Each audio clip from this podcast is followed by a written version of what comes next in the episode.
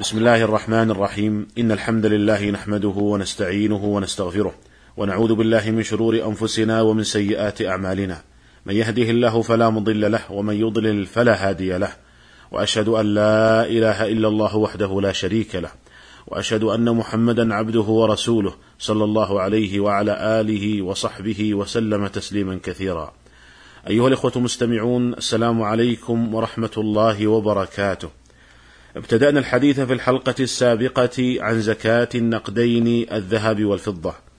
ووعدنا باستكمال الحديث عنها في هذه الحلقة. فأقول وبالله التوفيق نصاب الزكاة في الذهب عشرون مثقالا فلا تجب الزكاة في الذهب حتى يبلغ عشرين مثقالا. لحديث علي رضي الله عنه أن النبي صلى الله عليه وسلم قال إذا كان لك عشرون دينارا وحال عليها الحول ففيها نصف دينار. خرجه أبو داود وابن ماجه. وقد أجمع أهل العلم على هذا. والمثقال هو الدينار. وحينئذ فعشرون مثقالا تعادل عشرين دينارا. والدينار الذي هو المثقال لم يتغير في جاهلية ولا إسلام. وقد وجد الدينار الإسلامي المسكوك في عهد عبد الملك بن مروان وجد في أكثر من دار للمتاحف والآثار في الوقت الحاضر. واتفقت جميعها على أن دينار عبد الملك بن مروان يزن أربع جرامات وربع. وبناء على هذا إذا أردنا أن نعرف نصاب الذهب نضرب عشرين مثقالا الوارد في الحديث في أربع جرامات وربع فيكون الناتج خمسة وثمانين جراما. فيكون نصاب الذهب إذن يكون خمسة وثمانين جراما. فمن ملك هذا القدر من الذهب فأكثر فتجب عليه الزكاة إذا حال عليه الحول وتوفرت بقية شروط الزكاة. ومن ملك دون هذا القدر فلا تجب عليه الزكاة.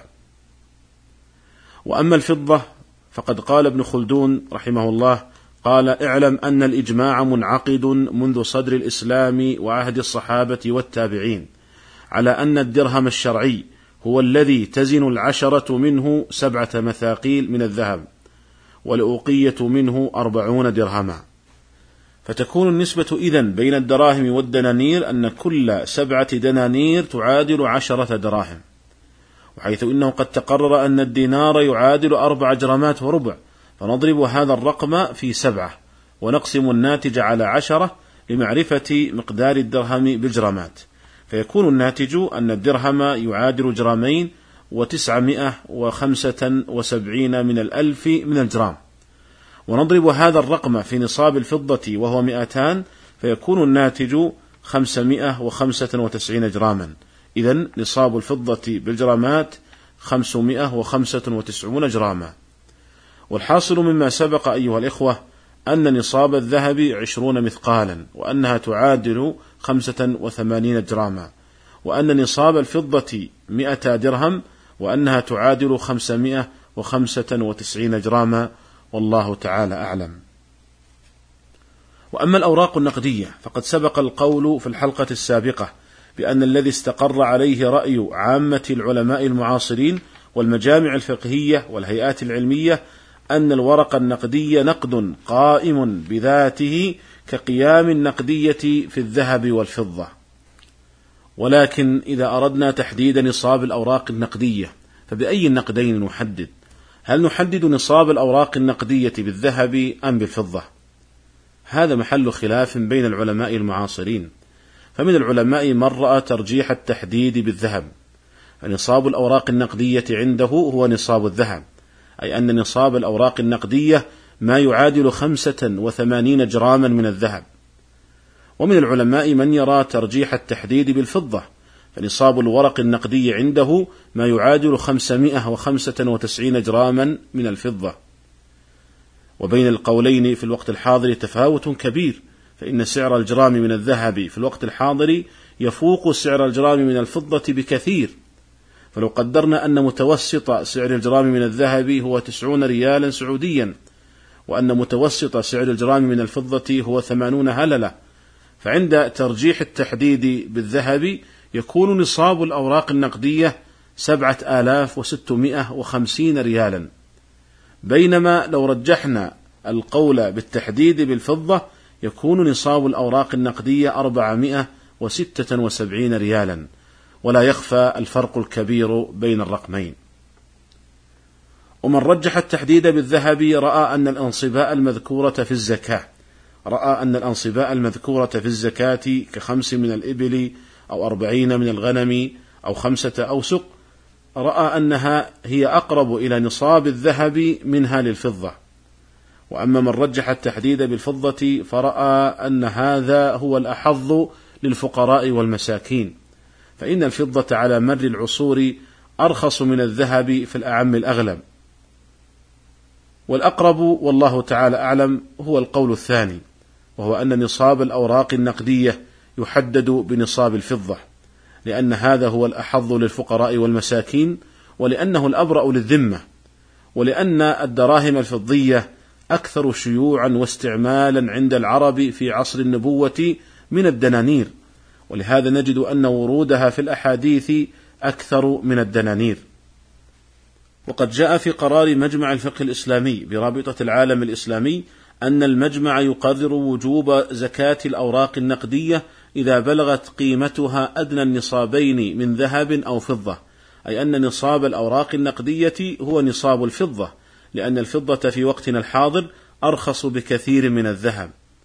والحاصل مما سبق أيها الإخوة أن القول الراجح في نصاب الأوراق النقدية هو ما يعادل نصاب الفضة. فإذا أردنا أن نعرف نصاب الريالات السعودية مثلا فننظر كم تعادل قيمة 595 وتسعين جراما من الفضة بالريالات السعودية فيكون الناتج هو نصاب الريالات.